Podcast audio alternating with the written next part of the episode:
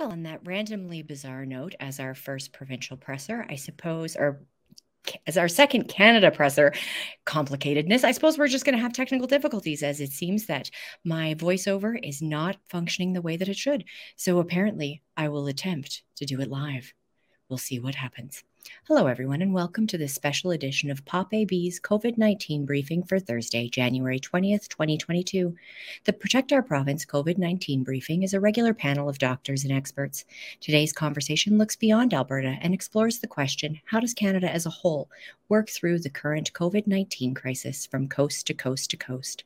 With experts from across the nation, we are hoping to cultivate a dialogue that will serve Canadians regardless of your postal code. We are live streaming from the traditional and ancestral territories of many people.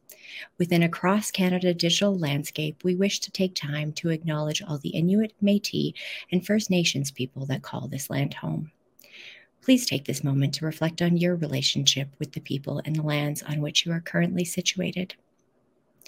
The views of our panelists are their own and do not represent any institutions they may be affiliated with. We have collectively gathered here as concerned Canadians attempting to ensure that everyone in the country has access to as much information concerning COVID 19 as possible and the nationwide impact of regional policies. Today's conversation is only being shared in English. To ensure access to completely accurate information, closed captioning in ASL will be uploaded after the live stream is complete. This national conversation for the public is being shared live on YouTube, Twitter, and Facebook. We are hoping to create a French language translation as well, but if you are interested in regular French language updates, please tune in to our sister broadcasts through Pop Quebec. Details can be found at www.popqc.ca. In addition to a brief COVID 19 update for Canada, we will focus today on exploring a path forward for the entire nation. From wherever you are joining us, thank you. I would like to welcome back Dr. Fisman to give a brief overview of the COVID 19 situation in Canada. We will follow that up with the roundtable introductions of our visiting panelists and some additional presentations. Dr. Fisman is a physician epidemiologist and sometime infectious disease modeler who is interested in using models and data to protect Canadians during the SARS CoV 2 pandemic. Welcome back, Dr. Fisman. That was a lot of talking for me off the top that wasn't pre recorded. Thank you so very much for joining us today. Thank you for having me back on. It's it's really an honor, and um, I enjoyed being being being on this webcast last time. And uh, uh, I'm, the, the, the company today is is is uh, is impressive. Um, so so glad to be part of this. Without further ado, I, I wanted to show a few pictures. I think you're going to show those. So this is this is just a little simple model that I, I make and maintain of COVID globally. Just just to give you a picture of, of, of where we're at in the world, the dots are, are actual global case counts, and uh, um, those are those are um, those are sort of a running average. I think a five day running average. Um, and what you can see is uh, this model's been going since 2020. It starts out in in um, the spring of, of, of 2020, and we've been through a few major global waves um, uh, over the last two years. And now we're into this crazy, weird. Um, uh, my friend David Patrick referred to this as a steeple. The steeple on the cathedral has been this worldwide wave um, over the last couple of months of Omicron, a new variant that's that's very infectious but also seems to be a little bit of an immune escape mutant. And so that's what we're coming through. The model, what, what, what you can see is that the, the, the cases, those dots, are overshooting the model. But the model is optimistic and says, well, we're about to turn and go back down. So this should be a short wave in duration, but it's been very, very large in terms of the number of people infected. Next slide, please. And you can see here how it's played out in Canada. In Canada, sorry, this is a bit small, but over on the left, those are cumulative epidemic curves for the different provinces. Orange is um, orange is Ontario, uh, purple is Quebec, uh, light blue is Alberta, dark blue is BC. The yellow and green intertwined are uh, uh Saskatchewan and um, and uh, uh, Manitoba. And uh, then down at the bottom, you have the northern territories as well as the Atlantic provinces, which really have had very few cases relative to the rest of the country. And you can see that you know we've been through a few different uh, different waves, and then this last one has basically been vertical and is now starting to to turn. Um, we we do some very simple forecast modeling, and that's over on the right. That's from yesterday, looking at the, this Canadian wave. Now, um, caveat emptor because testing has changed throughout the country. Uh, so, so there's a lot of uncertainty with this analysis, but the best guesstimate we have is that this this wave, in terms of cases, is probably going to be ending by by early February. Um, w- again, with caveats, and in Ontario, we've just reopened schools, and that may juice juice this a little bit again. But um, even if it does, we'll be looking at at things ending uh, with this wave in in in, in mid February or, or, or late February at the latest, I think. Next slide, please. And there's been a lot of talk about how mild the Omicron variant is, and indeed, uh, this is some work uh, from from some collaborators and students. Uh, when we look using uh, comparing Omicron to um, the original non variant of concern COVID strain, and we adjust for things like vaccination and age and um, medical comorbidities and so forth. What we find is that, in fact, the Omicron variant, this is looking at hospitalization, ha- hazard ratio is how likely are you to get hospitalized relative to the original COVID. And what we find is that with Omicron, people, even after we adjust for vaccination, they're about 40% less likely to wind up in the hospital. And that's great. Uh, in contrast, Delta was about three and a half times more likely than the original COVID variant to put you in hospital, and even more likely than uh, the N501Y strains like, like alpha beta gamma. The problem with that framing, that it's mild, is that if we have 20 or 30 or 40 times the number of infections, it doesn't really matter if we have a 40% reduced risk of hospitalization per case because that gets overwhelmed very quickly. Next slide. And we see that in Ontario. This isn't my data, this is Ontario uh, Hospital Association data looking at what's happened uh, to ICU occupancy in Ontario over the last about three weeks. And it had started off, we'd had this vertical rise. It looks like things are finally starting to flatten out. But again, we're, we're now, because things are starting to flatten out a bit, we're looking at um, kind of uh, moving to more capacity and in uh, um, in terms of you know indoor settings like gyms and restaurants and getting schools open again. So we may juice this again. We probably have about a thousand beds available for COVID um, in in Ontario ICUs in terms of funded beds. That doesn't mean we have healthcare staff. So we're we're already we've already eaten through sixty percent of those as we now uh, um, do some reopening. Next slide, please. Now, something that's really important, and it's easy to throw up your hands and say, well, it's the never ending pandemic and there's nothing we can do about that. It's not so. This is a bit of a busy slide because I've sort of pulled together data from all over the place. I'll direct you to the right hand side of the slide where the top panel is Ontario Science Table, and they're doing a running calculation of vaccine efficacy. And what you can see in Ontario is that purple line is the ability of vaccines to prevent people from getting infected in the first place. And that took a hit with Omicron, went down. And now that people are getting boosters, it's on its way up because actually a full uh, um, uh, a full series of COVID vaccine, which is a three dose series, actually does protect you against infection with Omicron. But what you can see at the top is efficacy against going to hospital or going to the ICU, or the yellow and orange curves. And those have never dropped off that much. And you can see they're starting to rebound now, too. So in terms of you know this being relatively mild variant, and you can also make it much milder by by getting your vaccine. The bottom panel here, which is, is pretty small, is from the U.S. CDC, um, the, the the the COVID.cdc.gov uh, website that is showing the incidence of I believe that's that's COVID death in um, unvaccinated people is the black line, and then the the light blue and dark blue lines are partially vaccinated and fully vaccinated. And you know, in the U.S., you've got a 20 times greater likelihood of dying that's continued through with Omicron if you're unvaccinated relative to vaccinated.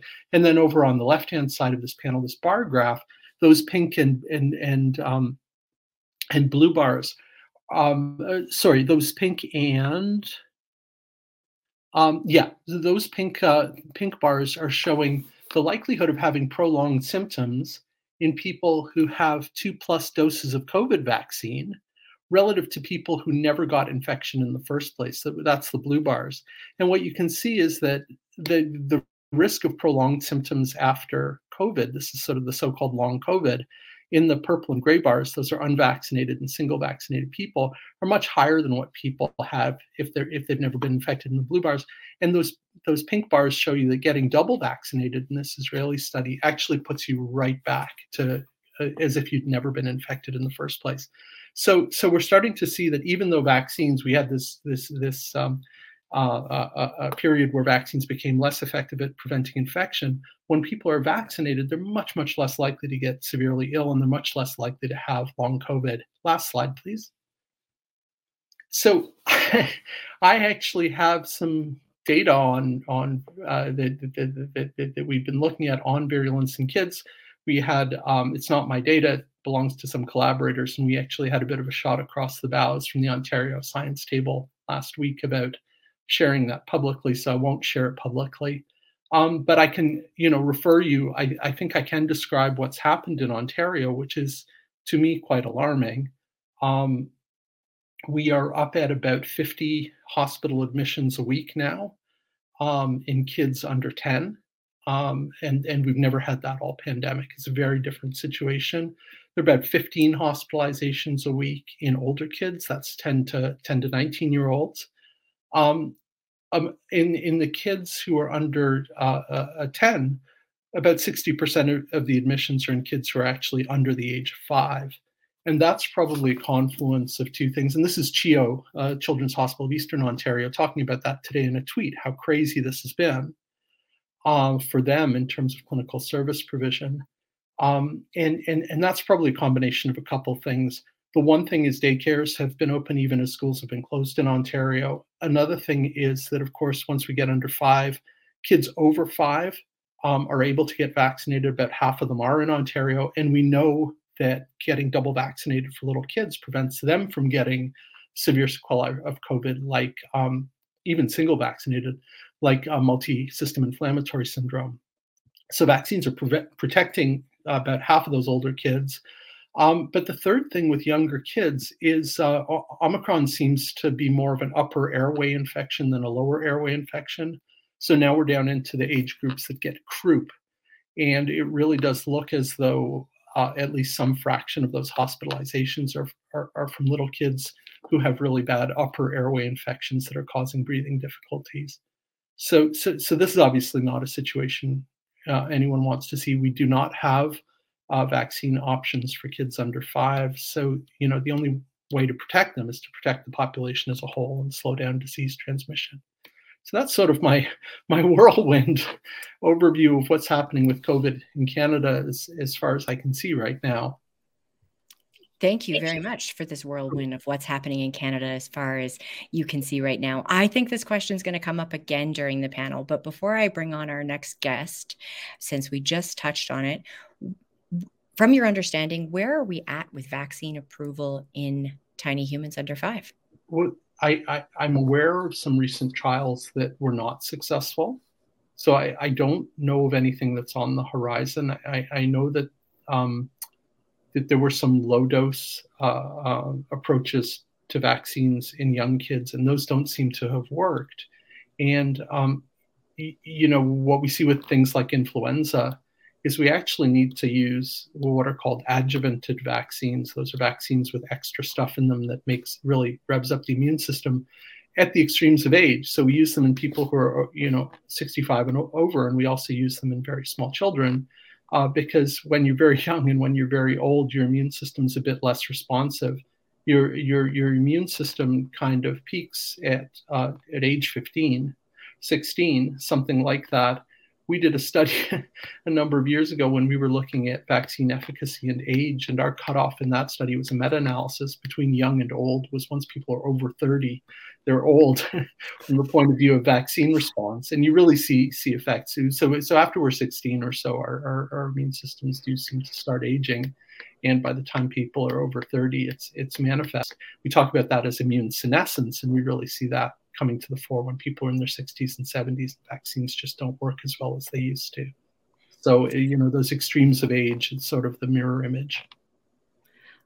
Our next um, guest today, I'm really excited about. And our next guest also has a pediatrics background. So I think that I will probably start that exact same question to know if they have heard anything else about tiny humans under five, um, as well as invite them up to have. Uh, to share a statement with us before I bring in all of our other panelists. So, Dr. Fisman, I'm going to move you towards the background for a moment and I'm going to bring you back up so we can keep this conversation going shortly. I am thrilled today that for our briefing, we have Dr. Katharine Smart, the president of the Canadian Medical Association, a passionate advocate. Dr. Smart has worked in pediatrics for over 20 years, moving to Whitehorse a few years ago to implement a new collaborative model of pediatric care to serve marginalized children. These days, you can see her advocate on behalf of the profession and the patients for the Canadian Medical Association. Dr. Smart, thank you so very much for being here today. Thank you so much, Michelle. I really appreciate the opportunity, and it's wonderful to be here with so many esteemed colleagues and just be able to share our thoughts and observations. Um, you know, I'll just start by by saying I, I, certainly don't think any of us hoped we'd be where we are now at this stage in the pandemic. Um, and Omicron, I think, has has been incredibly stressful for Canadians, for healthcare professionals, for our health system. Um, and you know, we just remain really grateful to groups like yours that are trying to encourage spreading accurate and timely information to the public, and just all the Canadians who are trying to do their best uh, to keep the healthcare system going forward. Um, I just wanted to, to weigh in a bit on a few of our thoughts at the CMA uh, regarding where we're at in the pandemic and, and sort of some of the things we think are critical on moving forward you know, we're of, co- of course remain extremely concerned about the ongoing impact of the pandemic on the health system as a whole. And, and of course, that also means individual Canadians. But the impact on the system has, of course, been substantial. And again, we find ourselves with hospitals hospitals being overwhelmed, as, as Dr. Fisman pointed out. And again, we're counseling uh, a lot of very important procedures uh, for Canadians as we continue to divert our resources to COVID 19. And I think sometimes it can feel a bit hopeless, um, but I also think there's a lot we still can do. And I wanted to, to sort of touch on some of those things. I think we heard a lot already today about the importance of vaccination, and we really believe we do not want to lose sight of this.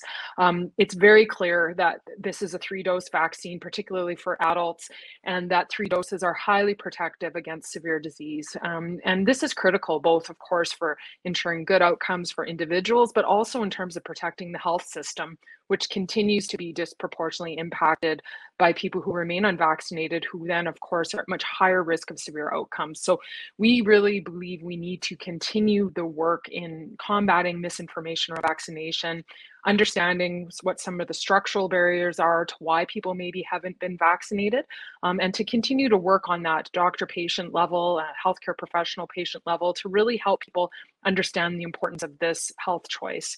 I think also right now, really critical that we continue to work around vaccine hesitancy with parents. You know, as we heard, only about 50% of kids 5 to 11 are vaccinated. And COVID right now is the, the severe COVID and significant outcomes from COVID are vaccine preventable largely now in children five and up.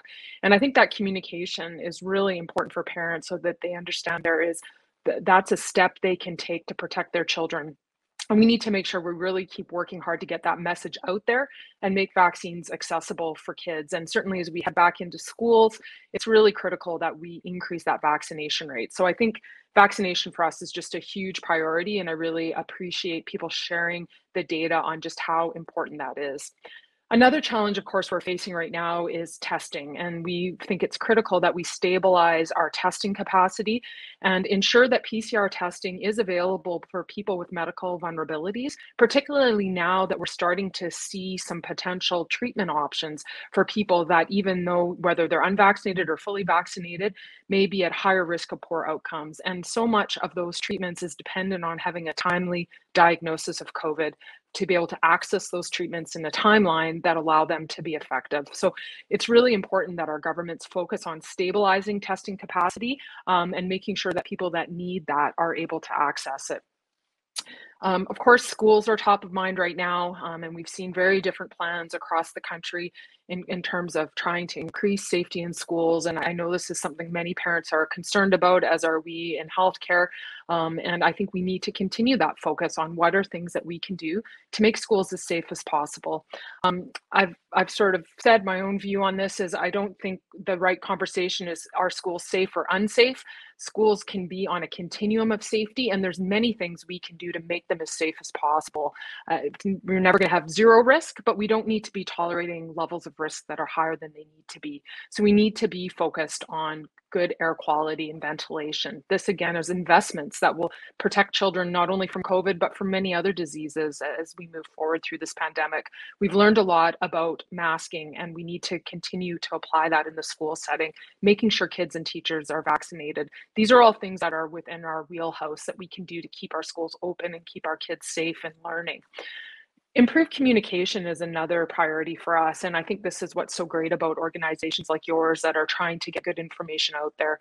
We've seen how challenging it is in our federated model with many different health systems and many different governments communicating to the public really very different messaging around COVID and how confusing that's been we feel it's really important that we try as much as we can to align around our messaging and strategies so that we can feel we're moving forward collectively well informed rather than people looking or the province on either side of them and wondering why is it different where I live. And I think this is an ongoing challenge that we need to continue to address.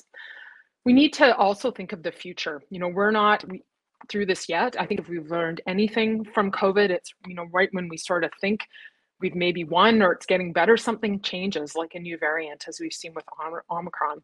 So we need to continue to invest in our public health structures. We need to be prepared for a new variant. And I think we need to really be much more serious and proactive around global vaccine equity, something I think we've all heard a lot about, but Canada really does need to make good on its promises in that regard, as I think it's very clear that no one's safe until we're all safe. And the best tool we have for that is vaccination. So that's another uh, area that for us is very important and that we've been wanting to, to bring forward um, and that we continue to advocate with the federal government in that regard. So those are just some of my initial thoughts about where we find ourselves. Um, I'm happy, Michelle, to, to provide a bit more information about vaccination in younger children if you want me to do that now. Um, but very much looking forward to the conversation tonight and learning from everyone else on the panel why don't I bring everybody up? That way we can do a round of introductions as I know vaccines in under fives, as well as increasing vaccination in our five to 17, 18 year old population, particularly five to 11s um, across the country, was on the list of questions people had sent in. And so we might as well dive in and get to know the rest of our team. Thank you again so very much, Dr. Smart, for making the time to be with us today. Um, it is definitely one of those absolutely fascinating moments in history where all eyes are on the community that you serve and that you represent. And I have am just so thankful to get to have this time with you today and so appreciative of all of the work that the CMA has been doing to advocate for the community that you serve. Thank you so very much. I am thrilled to welcome an affiliate. I'm going to bring Dr. Fisman back up because we did his introduction. So then we can have some more friends on screen. I love it. I love it.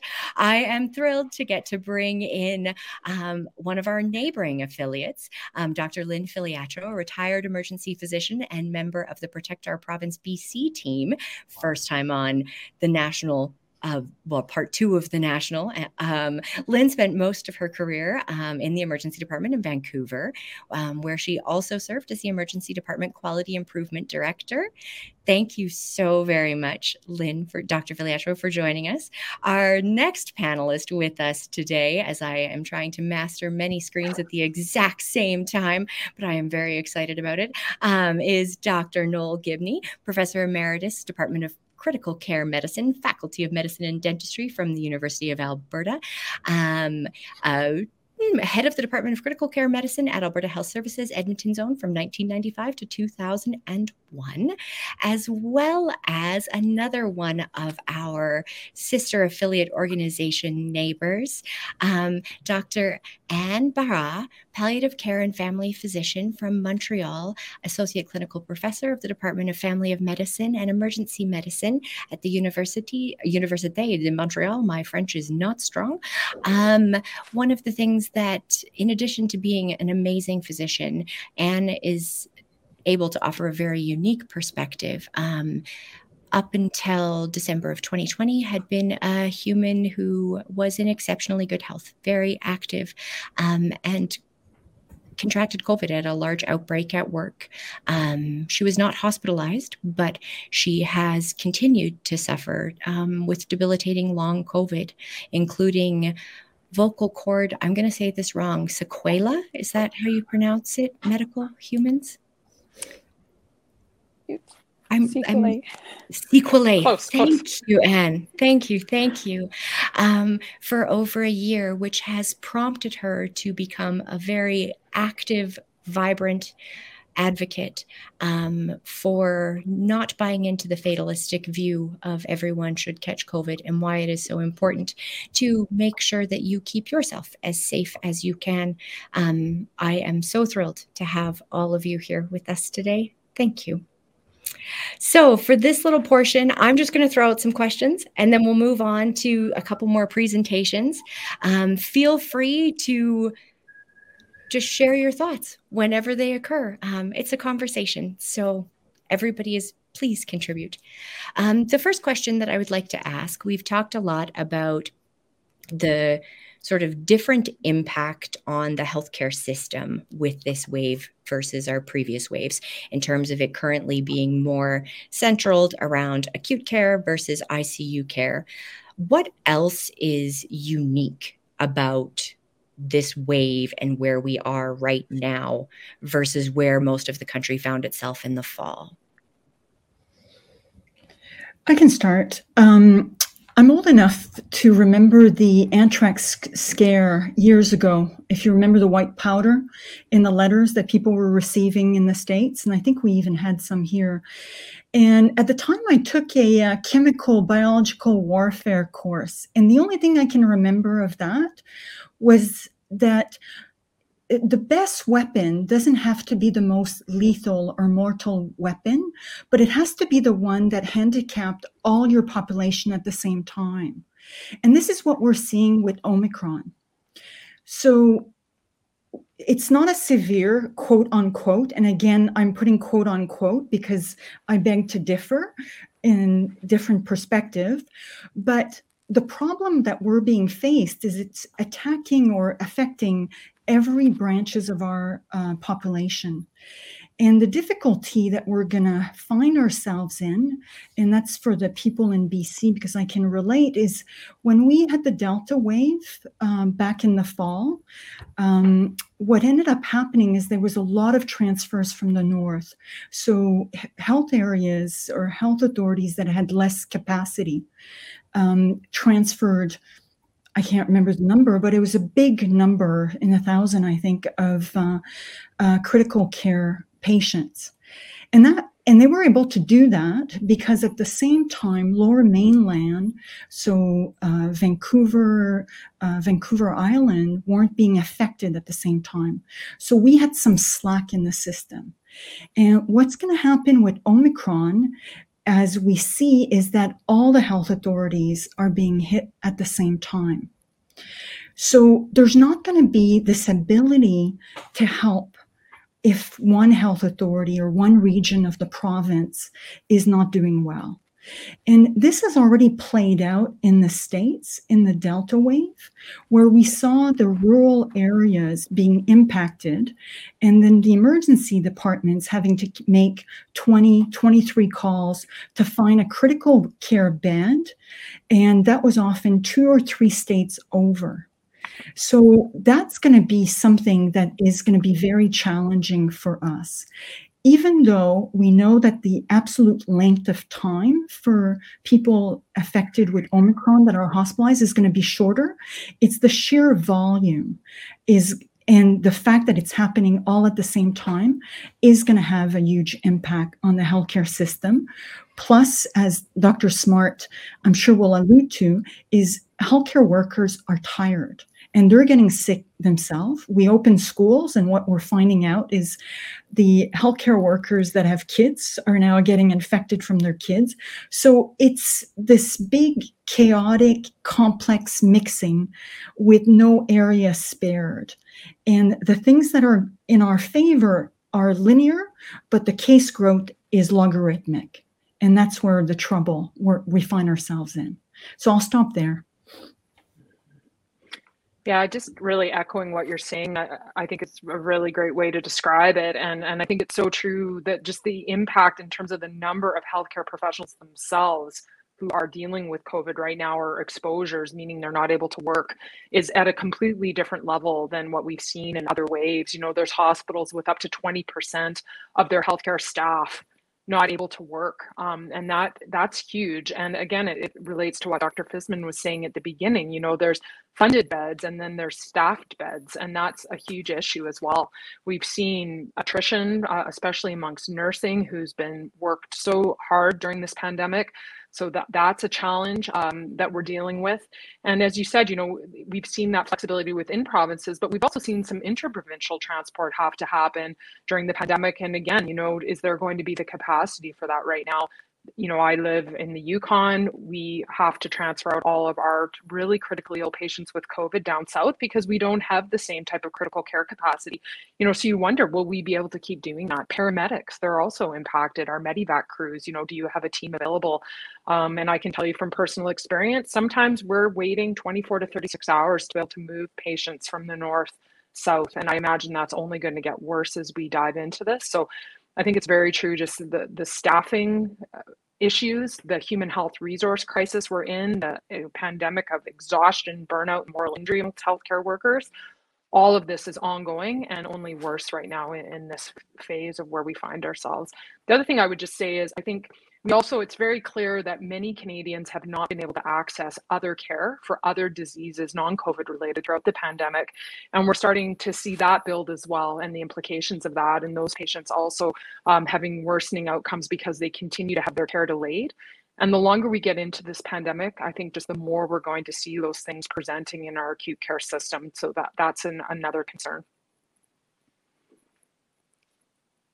Another thing I might add is over what you were talking about, which is obvious that with the monstrous numbers with Omicron, the fact that I see still now so many people not understanding the transmission, the airborne nature of transmission, even colleagues in hospital taking off their N95 to sip water in the middle of units, or people still thinking in the recent survey that the best thing to prevent COVID is to wash hands still after two years.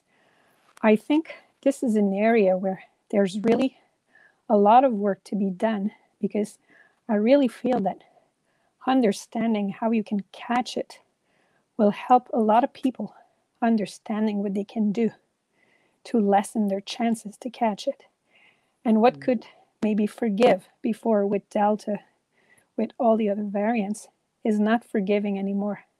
With Omicrons, we really have to step up on a COVID is airborne education. I think the, the other component that I think is really important at the moment is that our leaders, in terms of politicians, don't let up what relatively minor restrictions we have at the moment too soon. Because as we see is happening in Ontario, as of the end of January, what restrictions exist will will cease.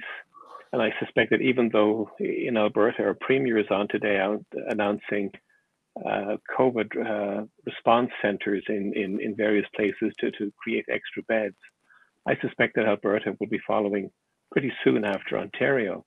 And again, th- that will give extra life potentially to Omicron.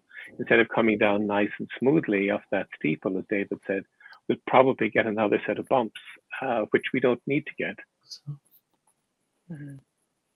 yeah. Totally Definitely. agree with all of you, everything that's been said. and the healthcare With- system will have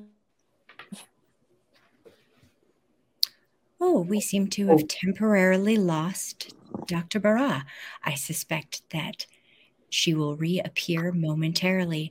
Um, with that being said, as we do speed through this sort of initial Omicron, presuming that we follow those sort of more global um, trajectories where we have that really, really sharp incline and then do get to see down, although down is half the cases. I always feel like it's important to point that out.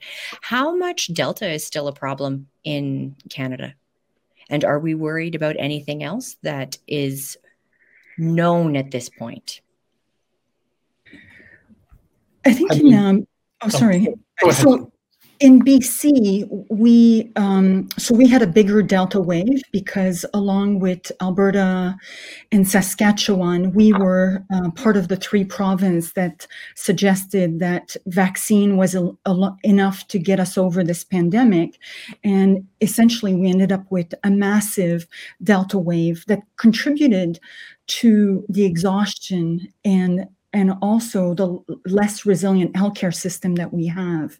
So right now we still have, uh, and it's hard to get the, the numbers, how many uh, patients that have been impacted by Delta that are still in the hospital. They haven't been able to be uh, discharged. And it's particularly uh, more important with the regions that have been impacted the most. So for us, it would be the north. But Omicron is is so um, uh, agile, it's going to displace, and if it hasn't for most of the other area, displaced um, uh, Delta. But it's just there's still some hospital capacity that is left over, or lack of capacity that's left over from uh, from the Delta wave in our case. I can comment on what's happened in Ontario, which is quite interesting. Um, most of most of the folks coming to ICU here are unvaccinated. Um, among vaccinated individuals, uh, it's it's basically 100% Omicron, um, and and and in fact, in the population as a whole, Omicron has displaced Delta. It looks like Omicron may may um, boost people against Delta. There's sort of this heterologous boosting. So so so so it's kind of made uh, Delta mostly go extinct. What we do still have, though, is among unvaccinated individuals, the split in the ICU is something like, although it's going down, has been something like um, uh, uh, uh, 80-20. So so you know Delta is still around a little bit, and it makes people a lot sicker than Omicron does. So when you're unvaccinated and you're susceptible to either and you haven't been infected before, we're still seeing Delta in that population. But I, I, I think this is transient. I mean, I think what Omicron's going to do is it's just so damn infectious that so, so this is something that sounds very optimistic and happy, and I don't want to be accused of that. But in as much as a pandemic is a process that reflects widespread susceptibility to a new pathogen, Omicron ends the pandemic. Because by the time this wave ends, I think in Canada, everybody has immune experience with SARS CoV 2, whether it's from being vaccinated or from being infected. So that I think is going to change the landscape. But I don't think we we have to look forward to this being an endemic disease, and I don't think endemic means what people think it means. My my mental model for endemic is actually influenza, which is a disease that has a reproduction number that oscillates through the year and is below one in the summer and above one in winter, and we see that as flu season. And I think we're going to be seeing some nasty seasonal COVID waves as our new normal for a while with influenza until we can get sterilizing vaccines and until we can get vaccines for little kids a la measles, which I don't think is on the horizon. So, so, so, so I do think I do think we're approaching the end of the pandemic as this all all consuming, all encompassing front page news every day thing. I think we have a new endemic, nasty pathogen that's going to be part of our our our, our, our new landscape. And for that reason, just to circle back to what Anne said, which is so correct, is we need to start talking about how this stuff spreads because there is a lot we can do. We can start to protect businesses, we can start to restore confidence, we can make people feel safe in hospitals, but we need to acknowledge that this is an aerosol transmitted disease and we need to start doing things differently. Just as 150 years ago, people realized, wow, drinking water with poop in it can make you sick. We need to filter out the poop and add chlorine to the water, and then people won't die of typhoid every summer. We need to make that leap now with with air, and that's that that's about infrastructure, but it's also about cultural change within within medicine, within our own profession. Since this conversation is for the general public, um, could you could we take one second and could you give me a one line definition of epidemic, endemic, and pandemic? Because I notice those words just seem to float in and out of headlines with no context. So I'm a little bit of a propeller head, and and I, and I do this stuff. You know, I model this stuff, and I think of it very much kind of mechanistically. How does it look in an infectious disease model on a computer? And the way you make this transition from epidemic to endemic is ep- an epidemic is when you have a reproduction number that's greater than one. That means each old case is making more than one new case before it gets better. And that's the infectious version of a forest fire right? The more you have, the more you get. The bigger the fire gets, the faster it spreads. That's when your reproduction number is below one, is, is above one. And just as with a forest fire, it contains the seeds of its own destruction. So when it burns through all the fuel, burns through all the susceptibility, that's when the epidemic starts to end. Now, endemic, uh, what, what you'll see typically with, with epidemics is they'll overshoot so you'll have a, a, lot of population immunity, but that can be transient and it will be transient with coronaviruses. So people will lose immunity over time. And when you get um, a critical fraction of susceptible people again, you can have another epidemic. It won't be a pandemic. It won't be, you know, not everyone in the population is susceptible, but it's enough to cause a wave.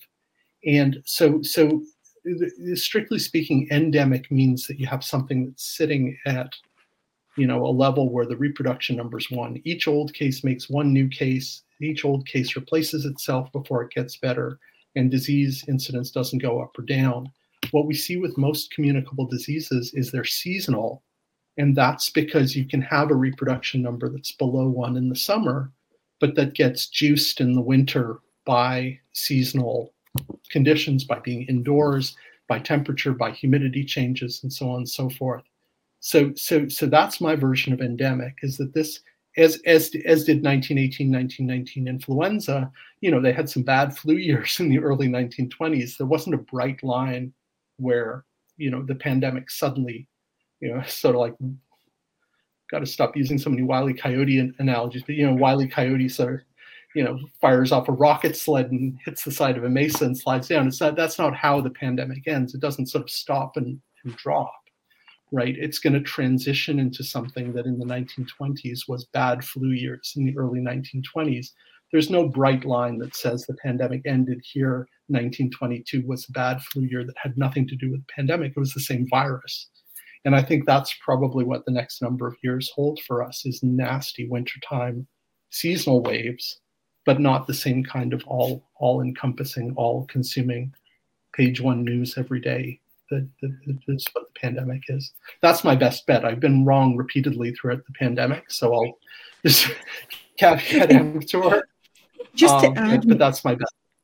Just to add, Michelle, it's not just um, infectious disease, right? So BC, we have uh, uh, an opioid uh, epidemic as well, right? So the same language uh, can apply there. And I just want to add a just to counterbalance. I'm not sure that we're that Omicron is going to make us closer to the end of the pandemic. So I just want to give a counter narrative. Um, so I'm with Dr. Smart. If we don't uh, vaccinate the globe, we will get another uh, variant. So we got it, uh, BC got the P1 variant, which is gamma from Brazil, unmitigated um, uh, infections with mutations. Uh, we got Delta, um, India, and now South Africa. And until we vaccinate the world, we're just another variant away.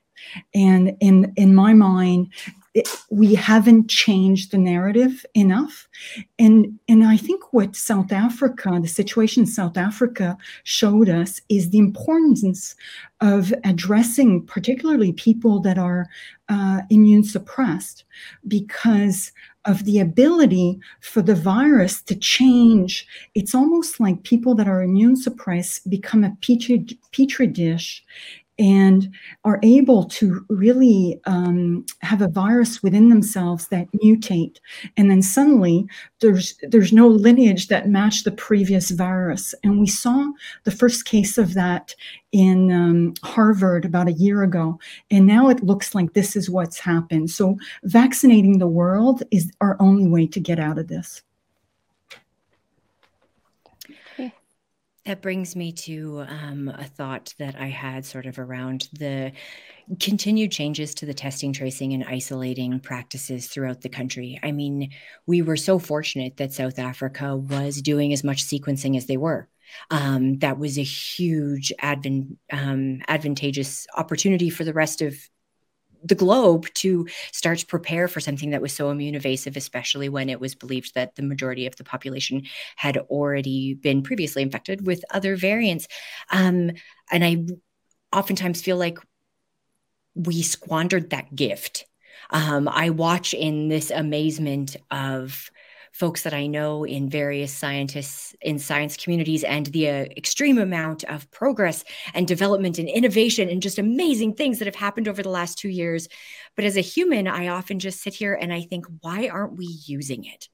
Um, so, a question to all of you what are we really missing right now from our national response so that if something else does develop somewhere else that is related, or even here that is related, that we don't have to go through another massive tsunami again. To everyone, that is my question.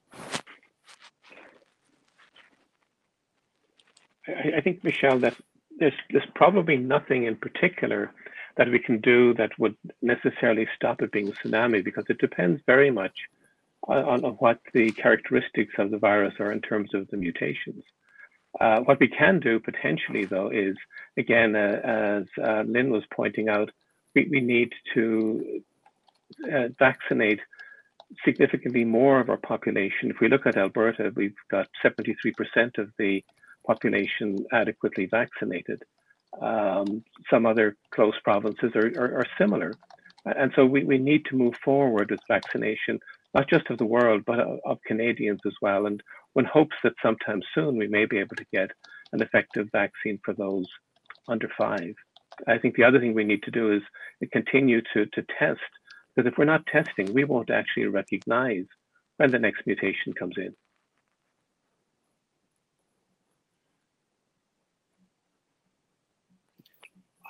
If I could if I could make a, just a quick comment, uh, and uh, not not to be too much of a Pollyanna, but I, I think we're in a much better place across Canada in terms of microbial surveillance on, on two fronts in particular.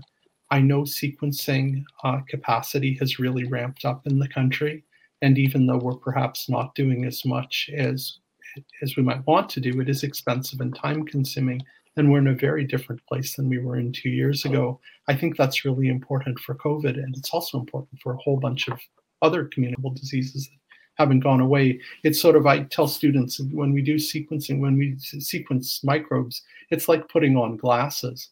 It often completely changes how you see what's happening. The other thing that I think has been transformational has been the use of wastewater surveillance, which we were not doing in Canada prior to the pandemic. It's not just a technology that's useful for COVID, though it's been incredibly useful for COVID, particularly in uh, remote and uh, isolated communities, but really throughout the throughout the country. I mean, Peel and Ottawa uh, are two very big urban centers in in in um, in uh, Ontario, where you can really see what's happening in the population by what's in the wastewater. But this has potential applications to emerging infectious diseases, there's a lab at Dal. I know that, that thinks they've shown that, that, that Omicron was actually here much earlier than, than we think it was based on wastewater signals and and and I think this has potential applications to other infectious diseases, future pandemic threats, as well as influenza surveillance and other kinds of surveillance. So I think you know I think it, has been a very stressful couple of years, and we're I think I, I mean I don't want to speak for others. I'm exhausted, but I also um, also think that we have grown uh, uh, capacity in some really important areas in the country. I think the other thing that we really need to build on is, you know, GPHIN went away. Canada was a leader in digital disease detection, global surveillance, and GPHIN went away. And I'm sure there's a story there with Public Health Agency of Canada before the pandemic. And we need to reestablish digital disease detection so we've got an ear to the door in terms of what's going on around the world because the internet is actually a very powerful source of epidemiologic information and can, can, can uh, identify threats for us in, in pretty much real time. I, oh, please, yes. I might add that, as we were saying earlier, one thing I think we're missing is the fact that putting our eggs all in the same basket, even for vaccination, which is essential and very thick layer of the cheese model, every measure has its holes. So all along, if we still go only with one thing and put them all the time in the same, we'll, I guess, always have failures. It's time to learn to use different layers of measures so they can cover up for each holes that they have. As we talked about air quality, masking, global equity for vaccination, testing, tracing. So we really have to put this all together and see it as a as a whole instead of different things.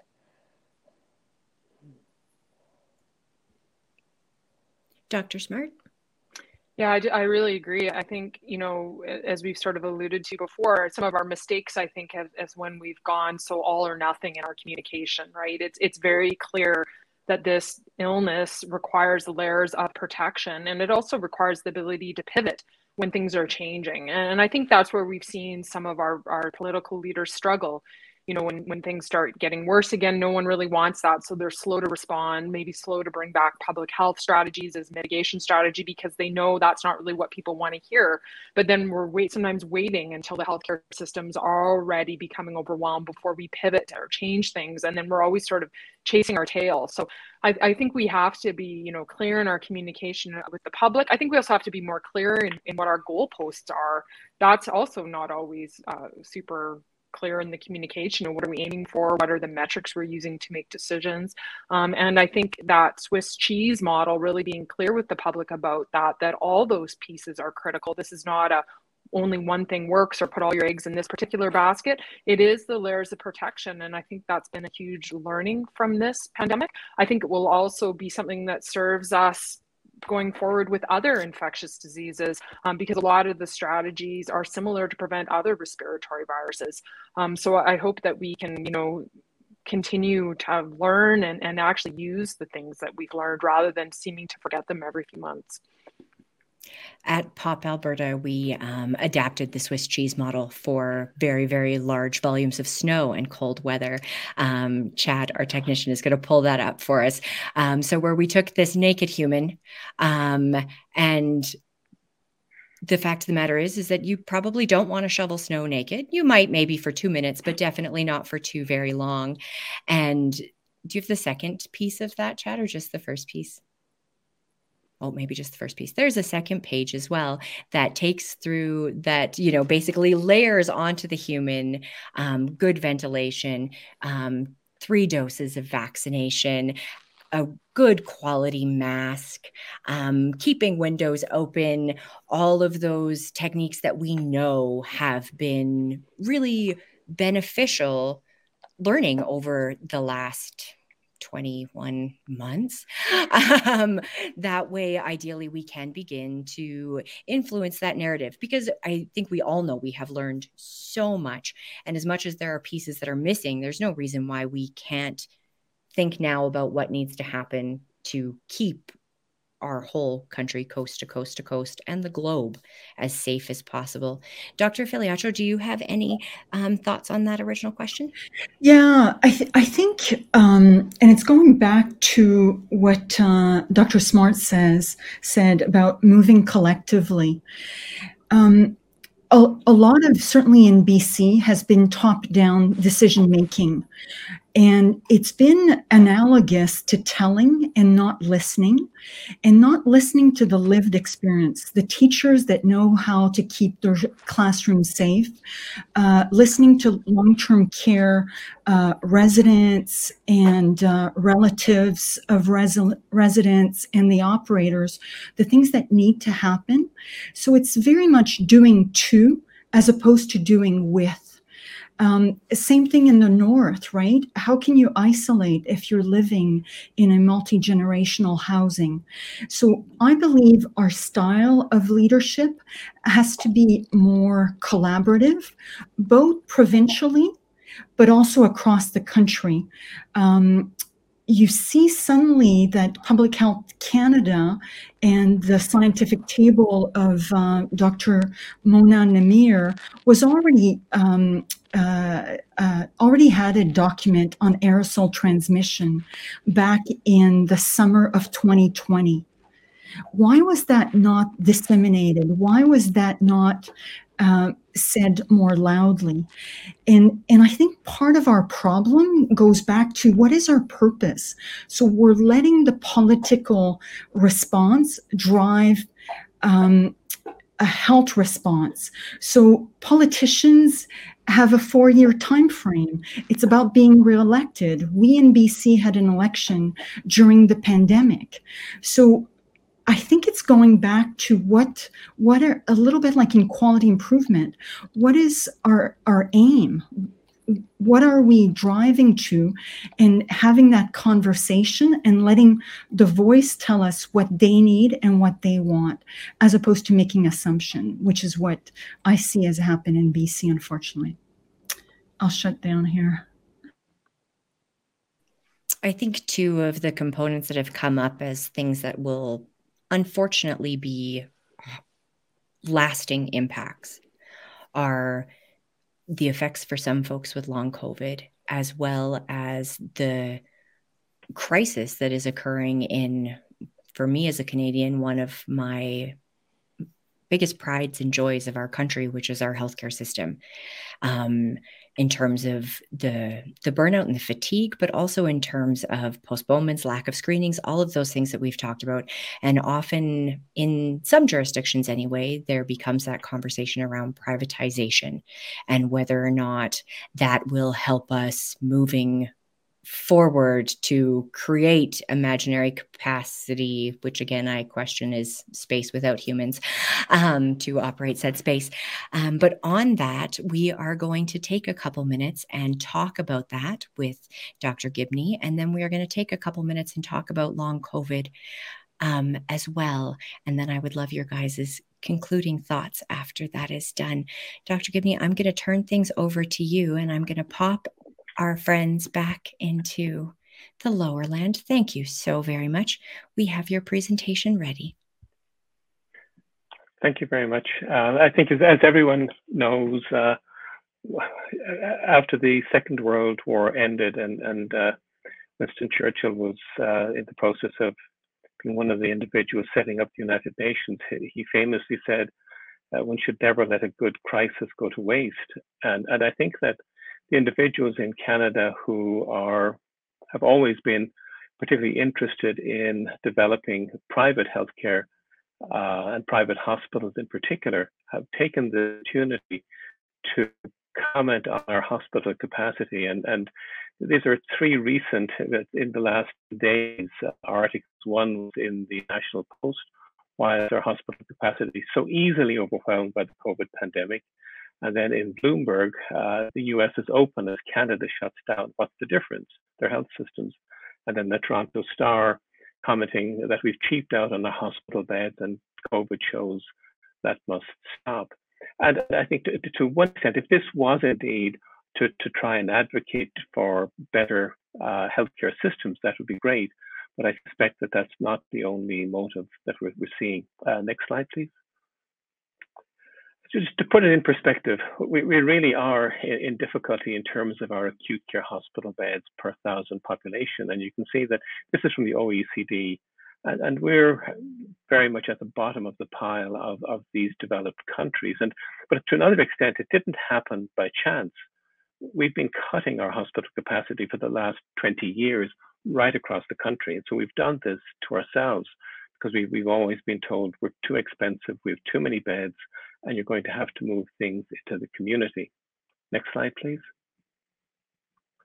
And as a consequence of uh, cutting our, uh, our beds, we actually, of the OECD, we have the highest occupancy rate and percentage of acute care hospital beds as of uh, 2019, uh, followed by Israel, Ireland, and, and then it, it, moves down from there. So this, this is, is, is, again, it's a self-inflicted injury. Next slide. And if we get to the ICU issue, which has certainly been brought to the fore with the pandemic, and, and look at ICU beds per 100,000 population, again, we're in, in the lower quadrant of these developed countries. Uh, similar to Australia, um, uh, Netherlands, Ireland is, is, is at the bottom of the pile here. And, and certainly you can see why, if, if we have a pandemic or a significant event that requires ICU support, uh, countries like Canada potentially are going to be hit more uh, severely. And that is why, for example, Australia adopted a COVID zero approach because they knew that they couldn't cope if they had a major wave. Next slide. And if we look within the country at ICU beds by province uh, per 100,000 uh, population, you can see again there's a very broad spread uh, with Newfoundland uh, at the top of the pile and British Columbia at the bottom. And, and getting this information is, is actually extraordinarily difficult because if you go to CIHI, uh, we, we get uh, a report of spaces, as, as we were commenting on, without people. And they, they are there ICU beds. This, this basically is funded, staffed ICU beds from a, a study in 2015. Uh, next slide. The other casualty in, in, in, terms of uh, COVID with respect to our hospital system is the delayed surgeries. And uh, here we have uh, Dr. Smart uh, commenting a couple of days ago as well. And, and this, this I think, has been made worse by our poor capacity and certainly will need a significant improvement as we move forward if we want to catch up on these at any point in time. Next slide. And so the, the, the, question that is, is implicit in, in a lot of what we're seeing in, in the media. So is private healthcare the solution? In fact, some of, of, of the pundits throughout are saying, well, private healthcare is the solution. Next slide. And if we look at COVID-19 mortality rate per million population, despite our capacity issues, Canada has actually done quite well. We're still in the bottom quarter, but this is the quarter that you really want to be in. Uh, we have 800 odd uh, cases per uh, deaths per million population as compared with the states. And, and again, many of these uh, right-wing pundits are glorifying the United States healthcare system, which really has had one of the highest mortality rates uh, during the pandemic. Next slide. One of the things that certainly we've always been told by our politicians is that we spend too much on health. This is uh, from the OECD 2019. Canada is absolutely in the middle of the developed countries, and we spend approximately 10, 11%, as against the USA at 16%. And so we're, we're very much where we should be. Now, again, I suspect we could spend our money better, but cer certainly we, we need to spend it by actually providing some capacity back into the system. Next slide one of the, the, the, the, issues is if we look at the conclusions, well, we did better than the States and many other developed countries, many of whom have private systems. Our capacity limitations have contributed to our backlog of surgical procedures. And, and the major issue isn't space. Space is an issue, but it's really staffing and, and it's, it's uh, qualified, experienced staff. At a time, on the other hand, when healthcare professionals are leaving our hospitals, our acute care hospitals, and our ICUs at an unprecedented rate. So, if we were to open private hospitals, all we would do is move individuals, healthcare professionals, from the public system into the private system that would basically skim off all the easy surgical cases, leaving the public hospitals without staff to actually look after the sickest patients. The other thing I think that individuals who are pushing for private health, eh, and, and if even if we're not pushing for private health and we actually want to increase capacity, we have to understand that it takes four years of study to create a nurse that is not that experienced, and nine to 10 years to train a rookie intensivist. Construction of new hospitals and expansion of existing ones takes many years, anywhere from six to 10 years. And so, what, whatever we're planning to do, we need to decide what we want to do. We need to do it now, and we need to start planning in advance. Thanks very much. Thank you very much, Dr. Gibney. I'm going to bring up Dr. Um, Bhéreur to talk a little bit about long COVID because I I know it's one of those things that we really do need to have the preparing for now. Um, one of the reasons why this won't just all go away once we hit the other side of this current tsunami. Thank you so very much for being with us today. We will bring up your slide. Thank you. Oh, the form has changed, so you can go to next slide. So I'll try and make it fast. As you see, of course, I'm very concerned with long COVID, which is sort of still an umbrella with different group of patients having sequelae complications, sequelae, and long COVID as post viral syndrome. And with decades of negligence on research on the post viral illnesses, we've sort of had a late start on that. And we really need to start building on what's known and build on long COVID to help all the post viral illnesses. So you can see that there are many symptoms, many faces that can come from long COVID and classification still under work. Next. One thing that's very important is to finally bring long COVID as a part of the pandemic equation because everyone infected is at risk, including young, fifth, and healthy, just as I was before. And there's still many studies with varied methodologies and definitions. Numbers are still all uncertain, but you can see conservatives' estimates from various studies down there, and closing to 3 million cases in Canada, especially if we count all the ones we've not been able to diagnose. That makes a lot of people. And it's very much too early to see and to know if Omicron is going to be different but there's no indication that it's going to be. And COVID is not a dichotomy between recovery or death. There is something in between that we definitely have to put in the equation and care for. Go to next. So, how to prevent? Well, first step is to avoid infection. And although Omicron is very contagious, and yes, a lot of people will catch it. Well, first, it's better not to catch it all at the same time if we're bound to, but there are still many steps we've not taken clearly as air quality and better masking and better understanding of COVID is airborne to prevent having even more infection.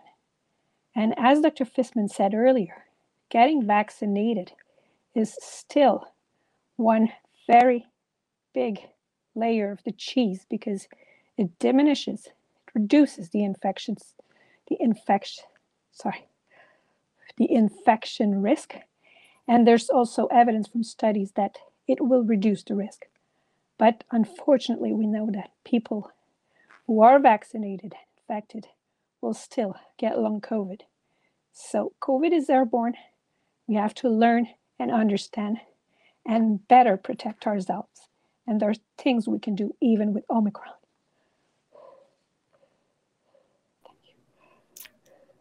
Thank you so very much. That um, is a topic that I know we had a session on in October, long COVID, um, but hopefully we will be able to have you back over the next month or so. Um, and we can have uh, even more time to spend in depth on that as we have gone over so many things today. And I know that it is front of mind for a lot of folks currently experiencing long COVID, as well as front of mind for a lot of folks who are currently infected with COVID. Um, that way there's some opportunity to deepen their knowledge and understanding I'm going to bring everybody back into our conversation that we never have enough time for because we never have enough time for these things um, because there is just so much to always unpack. Again, I want to express my extreme thanks to all of you for being with us today and for covering so many broad things. Um, ideally, we're going to keep these national conversations going. I believe next week we are going to attempt to have one that zones in a little bit more on the prairie provinces as um, some folks from Saskatchewan and Manitoba have reached out to us asking if we would spend some time highlighting the situation on the ground there. But before we say goodbye, given how much we have gone over today, it would be fantastic if each of you could leave our viewers at home with a couple of key takeaways. What applies coast to coast to coast and what we can do as individuals, as humans, as community members to continue to keep everybody, including ourselves and those we love, safe. Maybe we'll start with you, um, Dr. Bhéreur, and then go over to Dr. Gibney, and then just go down. And ideally, we will regain Dr. Smart momentarily, and we will pop Dr. Smart back in as well. Well, I would just say that nothing's 100%, but understanding how COVID's transmitted is still giving us ways to protect and not catch the infections. Everyone has to learn and understand so they can protect themselves and their relatives.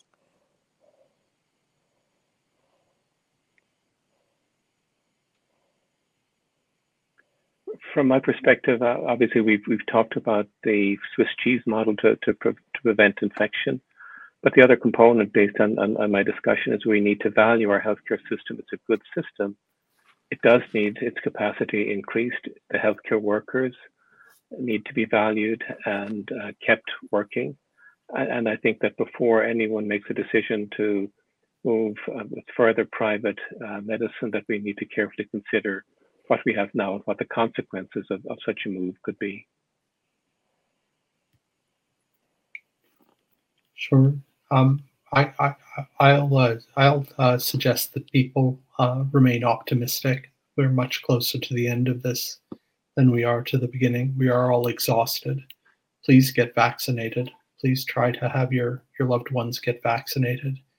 And I think we have to remember, you know, who and what we are as Canadians um, we're we're we're we're a decent country. Uh, uh, we're a country that has a lot of institutions that are based on the the presumption that we care about what happens to one another, and even when we're very tired and very frustrated, sometimes with one another, I think it's very important to remember what our what our country is about. And I would add, there's some silver lining coming out of the pandemic. I know it's hard to see it right now, but the advances that we are going to be able to make by cleaning the air um, will serve us for forest fires, for um, hospital acquired infections, OR infections. There's a lot of things that we're that is going to come out that are, are advance our wellness overall as a population, in addition to um, I think some of us have found a lot of community uh, involvement and found their advocacy voice. And I think that's probably just the start. Um, and we'll be re- ready to pivot for the next one, which will be climate. I'm back, so I guess I get the last. Or did you go yet, Doctor Bhéreur? Okay, so I get the last word. Lucky me. Um, I'd say a few things. Um, There's no economy without a healthy population. There's no healthcare system without human health resources. And I hope that we take this opportunity in front of us, which was what no one wanted, to really get serious about healthcare in Canada. Um, our system is a source of national pride, but it is long neglected. And we need to really move away from just talking about the system towards really committing to what it's going to take to create a healthcare system to meet the needs of Canadians. Um, and I hope as we continue to find our way through this pandemic, and when we do reach the end, because I agree, I think we will get there, uh, that we don't lose sight of where we are right now and what it's going to take to get us to where we need to be to really be able to serve Canadians as they deserve. And that is an excellent note to say goodbye on. Thank you so very much. We will be back next week. And as always, stay, stay safe, Canada. And remember, COVID 19 is airborne. Wear the best mask with the best fit you have access to. And vaccines really do save lives.